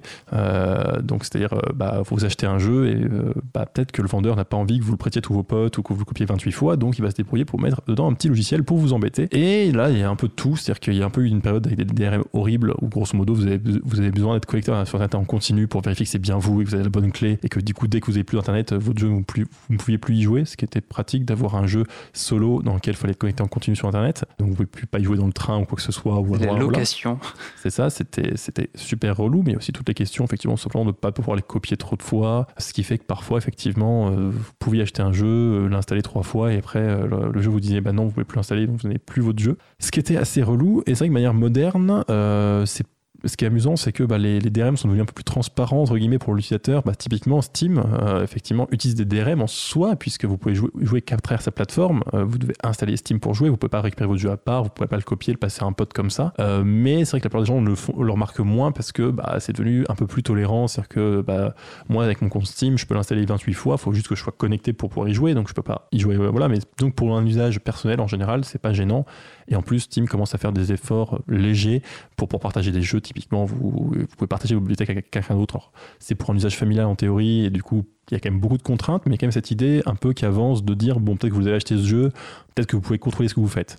Même s'il y a toujours une question délicate, parce que moi, si je serais ravi, bien sûr, de pouvoir passer mes jeux à n'importe qui, autant si j'ai une boîte physique, bon, limite, je l'ai une, seule fois à la fois, je peux passer la boîte, ça va. Autant si je l'ai acheté sur internet et que je l'ai téléchargé, euh, légalement, bien sûr, mais téléchargé quand même, bah, si je peux le filer à qui je veux, je peux l'installer 48 fois, et du coup, ça va finir par poser problème, forcément. Mais du coup, euh, si un jour euh, Steam ferme, Et bah, je n'ai plus de jeu. tu n'as plus de Et jeu, c'est ouais. le gros problème d'ailleurs en général d'être dé- dépendant de ces sortes de plateformes, effectivement, c'est que bah, en plus, je crois que dans les trucs marrants, il faudrait vérifier, mais beaucoup de trucs comme ça, en fait, tu n'achètes pas réellement les jeux, tu les loues à vie. Donc tu peux même pas, euh, si, si je meurs, je, peux, je crois pas, je crois que je puisse les donner dans mon héritage. Il me semble, il faudrait vérifier les règlements qu'on peut changer. Et du coup, c'est pour ça qu'il y a d'autres plateformes qui disent, bah écoutez, les DRM c'est nul, on va, on, va- les enlever. Euh, donc typiquement, euh, Good Old Games, donc qui fait plutôt du jeu un peu plus rétro mais pas forcément en fait aussi des jeux modernes n'a aucun DRM c'est c'est dans leurs engagements euh, voilà. Euh, dans après il y en a qui vous savez pour genre Humble Bundle euh, qui, qui bon, fait beaucoup de choses mais en gros une boutique euh, bah il y a des jeux qui vous vendent en fait c'est une clé Steam. Donc bah du coup vous retombez sur la case Steam et il y, a- donc le DRM associé. D'autres jeux que vous pouvez télécharger autant de fois que vous voulez sans, sans contrôle.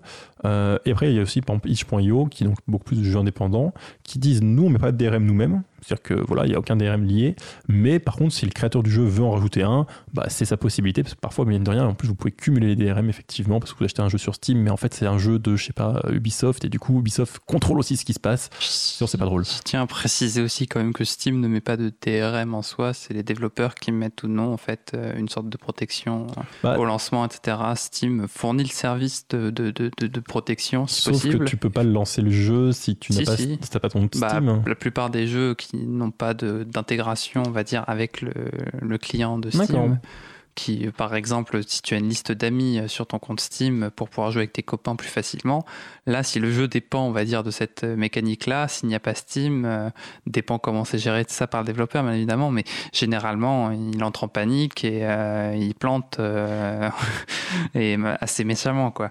Et c'est grosso modo comme ça que Steam, on va dire, se, se place en, en intermédiaire euh, obligatoire et du coup fait une sorte de police un peu là-dessus. Quoi.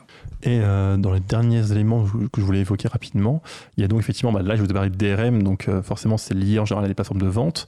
Euh, alors moi je parle surtout des plateformes de vente euh, non physiques parce que bah, c'est ce que j'utilise, mais en soi, il y a- quand vous achetez un CD, en général, il y a aussi quelque chose pour empêcher de trop le copier, même si c'est peut-être moins qu'à maintenant. C'est qu'à l'époque, c'était vraiment relou, je crois qu'ils sont un peu revenus en arrière, ça, ça embêtait tout le monde. D'un autre côté, les ventes de jeux physiques sur PC, autant les ventes de jeux Hmm. console, il y en a encore, mais des ventes ça- de jeux ça- physiques beaucoup- sur PC, Ça s'est euh, beaucoup diminué. Je suis pas sûr qu'il en autres, reste maintenant, encore il y a encore souvent hein. une clé produit, c'est-à-dire qu'en réalité, tu peux l'activer un certain nombre de fois, mais pas forcément plusieurs fois ou pas, pas au même moment. Bref. Euh, Il y a sûrement encore des éditions collector, mais en fait, euh, il y a le CD, mais tu as juste une clé CD qui Oui, est avec Oui. et c'est ça maintenant, effectivement, et après, tu le télécharges quand même en ligne, coup, ça sert pas à grand Mais T'as chose. t'as plus les belles boîtes qu'il y avait à l'époque et qui prenaient énormément de place. Les boîtes de PC étaient, euh, étaient Si, si, si, si, ça monstrueuses. existe toujours. euh, Ça coûte trois fois plus cher avec une petite figurine et un petit bouquin, Ah, c'est des les dessins collecteurs. Non, non, prototypes. mais, mais, Mais, même avant, les, c'était les normales. les, les normales, les- à l'époque, quand elles n'étaient pas collector, elles étaient immenses. Moi, j'ai euh, mes, mes boîtes de Civilisation et de euh, Heroes of Might and Magic. Euh, elles sont. euh, Je me souviens de deux formats. Je me souviens du format un peu CD.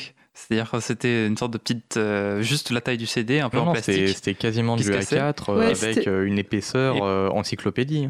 Ah ouais, non, mais ça, pour moi, c'était toujours des trucs Ça, non, non, non, collector, non, non, c'était les, éditions de base. Parce qu'après, il y, avait, comme il y ça. avait un format qui ressemblait un peu à un format de livre assez Hervé a l'air exaspéré. Oui, après, c'est plus bas. Non, non, moi je. Qui, qui s'est vachement C'est pas démocratisé, quoi. Mais quand j'étais. Euh, je- Oui, du coup, euh, on parlait plus. tous les deux de nos CD, si vous voulez dire. Hervé. Pour finir sur le DRM, euh, avant que tu t'en ailles, Au revoir, Hervé. Salut, hein, c'était ma j'ai dernière cherché émission. sur internet et euh, en français, c'est la gestion des droits numériques. Ok, Voilà. personne n'utilise ce terme-là, c'est pas grave. Bon, du coup, je, Québec, vais- je- je si. vais annoncer la musique parce qu'en fait, euh, on n'a plus beaucoup de temps pour le, su- le- le reste. Donc, c'est une musique de Dream Daddy. Enfin, non, c'est un, c'est sur euh, Dream Daddy, donc un jeu, euh, un dating sim. Euh, et donc, c'est une musique euh, par JT Machinima, euh, The Dream Daddy for Me. Cause commune, cause-commune.fm. 93.1 Neighbors gather round. Let's get the party started. All the moms around the town. Dream daddies, you are wanted. tucked into his blue denim jeans. He's got 'em filled out, plus his buttocks stretch out the seams. With glistening buys and tries, looking nice and tight in his sleeves, and just enough scrub, rough and tough, but kind as market, looking for a lover, and the dad is a target. But I got a daughter, nothing comes above her. Wanna have an awkward chat? Let me start it. What a great barbecue party's bumping. Thanks. Got any buns I can poke my dog in? Huh? That came out wrong. Change the topic. I brought a salad. Who wants to toss it? Oh my god, I'll stop talking. So much for all the social bonding. Let's start over. I beg your pardon. Your house is charming and I love your garden. Can I take a seat? My dogs are barking. If you like bad dad jokes, I got them. Stocks are rising on the father market. You're the kind of guy I'd invest my heart in. Shouldn't be a problem if you already got kids. Doesn't mean you and me can't get a spark lit. You can be the plug if I can be the socket. I'll give you the key to my heart. You got me feeling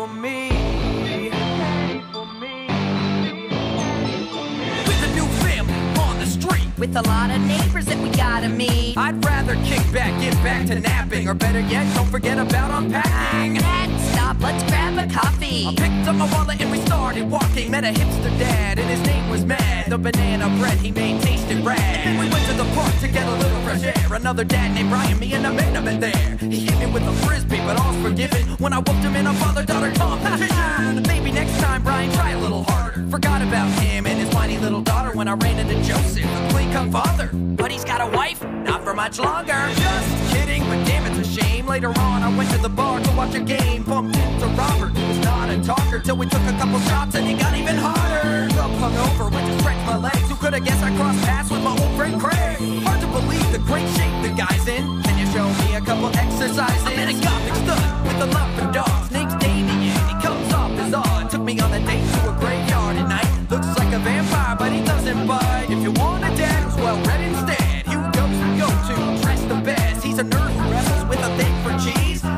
like a dream daddy to me.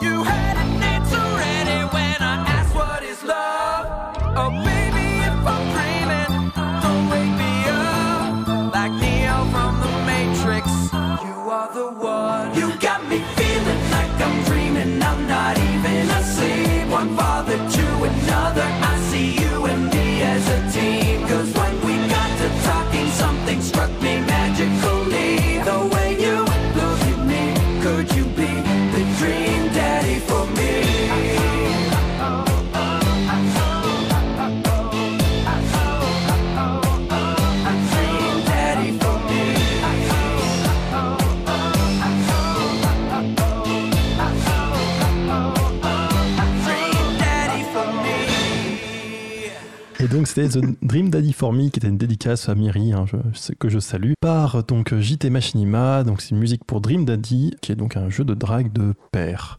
Euh, euh, c'est le concept du jeu qu'est-ce que tu veux et à ce qui paraît c'est pas mal j'ai malheureusement pas eu le temps d'y jouer encore. En, on va arriver à la conclusion de cette émission puisque à 22h30 on rend l'antenne. Euh, on a parlé de jeux PC on, et du coup moi en gros je parlais un peu d'OS, DRM et de boutique et effectivement je voulais juste conclure sur le fait que bah, comme j'en ai pas mal parlé dans, parlé dans mes actus il y a donc une certaine concurrence sur PC pour un peu faire symétrie la guerre des consoles il y a une guerre des vendeurs PC en fait parce que bah, typiquement bah, Steam effectivement en ce moment est un peu attaqué entre guillemets sur son terrain par euh, la boutique d'Epic Games mais les autres essaient aussi de se créer un, un- petit coin, un Gold of Game, Witch.io, qui ont chacun un peu leur public aussi. Et du coup, c'est assez amusant de voir les initiatives de chacun et de voir comment ils se partagent le marché, puisqu'effectivement, bah, du coup, chacun a un peu son, territoire plus ou moins établi. Et euh, en ce moment, bah, Epic Games est en train de, de- fait des soldes énormes actuellement et est en train de mettre tout l'argent qu'ils gagnent à, à travers Fortnite pour essayer de conquérir une part de marché, à voir si ça va fonctionner.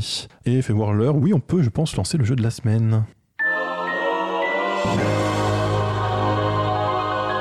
Et ce soir, c'est moi qui fais le jeu de la semaine parce que je trouve que je n'ai pas encore assez parlé à cette fin d'émission. Et je voulais parler de Her Story. Euh, donc, c'est un jeu qui est sorti en juin 2015. Un jeu indépendant. Un jeu indépendant, bien sûr, c'est un jeu indépendant. Enfin bon, je veux dire, euh, je précise même plus maintenant. C'est- même plus, enfin, plus indépendant que ça, tu meurs. Euh, je crois que c'est fait par une personne. Enfin, il y a, y a très peu de budget derrière, c'est assez amusant. Donc ça, ça tourne sous Windows, sous Android, sous SX et sous iOS. Et c'est un concept très unique. Euh, donc l'idée, en fait, c'est que vous avez accès à une base de données d'un interrogatoire Euh, sauf que l'interface est un peu pourrie, c'est-à-dire que vous pouvez faire de la, des recherches, vous avez un champ de recherche et vous pouvez chercher n'importe quel mot dedans. Et ça va vous sortir les vidéos qui ont ce, mot euh, dans, les, dans, dans le texte, euh, sachant qu'en fait, à chaque fois, chaque, chaque vidéo, c'est un petit clip d'une réponse. En fait, l'idée, c'est que c'est un, interrogatoire policier. Il y a le policier pose une question, la personne interrogée répond, et vous avez toutes les réponses découpées une par une. Donc ça peut être très très court, hein, ça peut être une phrase, il y a quelques réponses où c'est juste oui. Donc là, vous êtes devant en mode, parce que c'est pas la question, vous êtes devant en mode ok, ça m'intéresse pas beaucoup. Ou parfois c'est assez long, il y a des vidéos beaucoup plus longues. Et en fait, bah, l'idée, c'est que vous commencez le jeu. Il y a ma- dans le champ de recherche, il y a marqué Murder, parce que le jeu est uniquement en anglais. Je crois qu'il y a une version japonaise, mais c'est pas beaucoup plus pratique en général pour les, pour les auditeurs moyens de cette émission. Et euh, bah, euh, vous, vous avez trois vidéos, je crois, avec Murder. Et donc vous dites, bon ok, il y a eu un meurtre, on a une personne qui témoigne, on sait pas si c'est euh, une...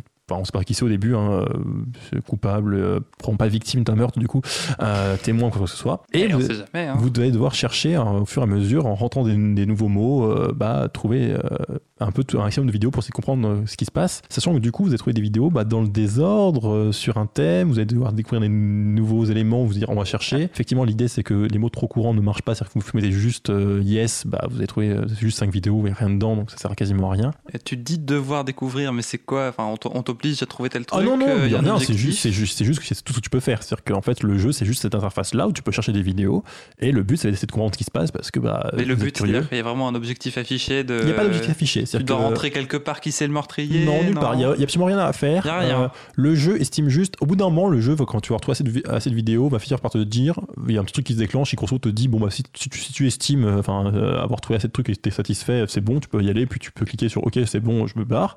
Tu peux continuer de chercher si tu veux vraiment avoir toutes les réponses. Mais en soi, il n'y a aucun objectif. C'est-à-dire que le but, c'est de comprendre ce qui se passe. Il y a clairement une histoire, il y a clairement un mystère, mais euh, le jeu ne va jamais vérifier que tu as compris. Euh, C'est à un toi de- jeu ou une expérience interactive euh, en euh, vidéo. Clairement, il est très unique ce jeu. hein. Je, je suis tout à fait d'accord. En particulier, je l'ai- je l'ai beaucoup aimé. Il me paraît impossible à reproduire parce que l'idée me paraît géniale de chercher des, des clips et compagnie. Après, euh, enfin, c'est le jeu. Enfin, c'est le seul qui peut faire ça. Tu peux pas faire un, un autre jeu du même type. Et du coup, là, il n'y a qu'un seul interrogatoire. Il n'y a qu'une seule oui, personne il y a une qui seule personne, euh, donc il y a une, donc une femme effectivement, d'où le Her Story, qui est interrogée effectivement à travers euh, différents jours. Il me semble quand même l'interrogatoire est assez long, et elle revient plusieurs fois, même si ça se un peu au fur et à mesure. Et euh, donc voilà, le but est juste de tout reconstruire l'histoire de ce meurtre au travers son, son interrogatoire, sachant effectivement que bon, au vous allez découvrir des noms, vous allez taper le nom, avoir d'autres bouts de l'histoire. Il y a beaucoup de retournements de situation. Enfin, c'est compliqué à dire parce qu'en vrai, c'est questions que vous faites et vos déductions à vous, mais c'est vrai qu'il y a beaucoup de moments où vous dites ah mais non en fait ok c'était comme ça ou pas. Et personnellement, donc le jeu se finit très vite, hein, ça se fait en 2-3 heures je crois, donc c'est vraiment du jeu indé euh, bien indé. Mais euh, personnellement, j'ai passé 2-3 heures, puis j'ai passé 2-3 heures à lire des interprétations euh, parce qu'en vrai, euh, moi je suis un peu un peu naïf et j'avais raté beaucoup de, de trucs. Alors moi moi bêtement je, je, je, tombe là, bon, on me dit ça, ça doit être vrai. Peut-être que tout n'est pas vrai dans ce qu'on te raconte. hein, euh, voilà, c'est un, un, policier, on, parfois on ment. Et du coup, il y a quand même beaucoup, euh, mine de rien, beaucoup à faire. Et en plus, je trouve ça intéressant parce que du coup, c'est un jeu aussi très petit budget parce qu'en soi, bon, faut avoir l'idée, il faut tout écrire, mais il y a quasiment rien. C'est-à-dire qu'en fait, ce qu'il faut, c'est pour mettre des vidéos à l'écran, bon, c'est pas très compliqué. Il faut payer une actrice qui a effectivement enregistré euh, Ouais. tous ces clips, mais euh, oui, c'est des vraies vidéos, effectivement. Mais du coup, en soi, bon, bah, payer une actrice pour faire euh, deux heures de vidéo, bon, bah, c'est pas non plus hors, hors, hors budget.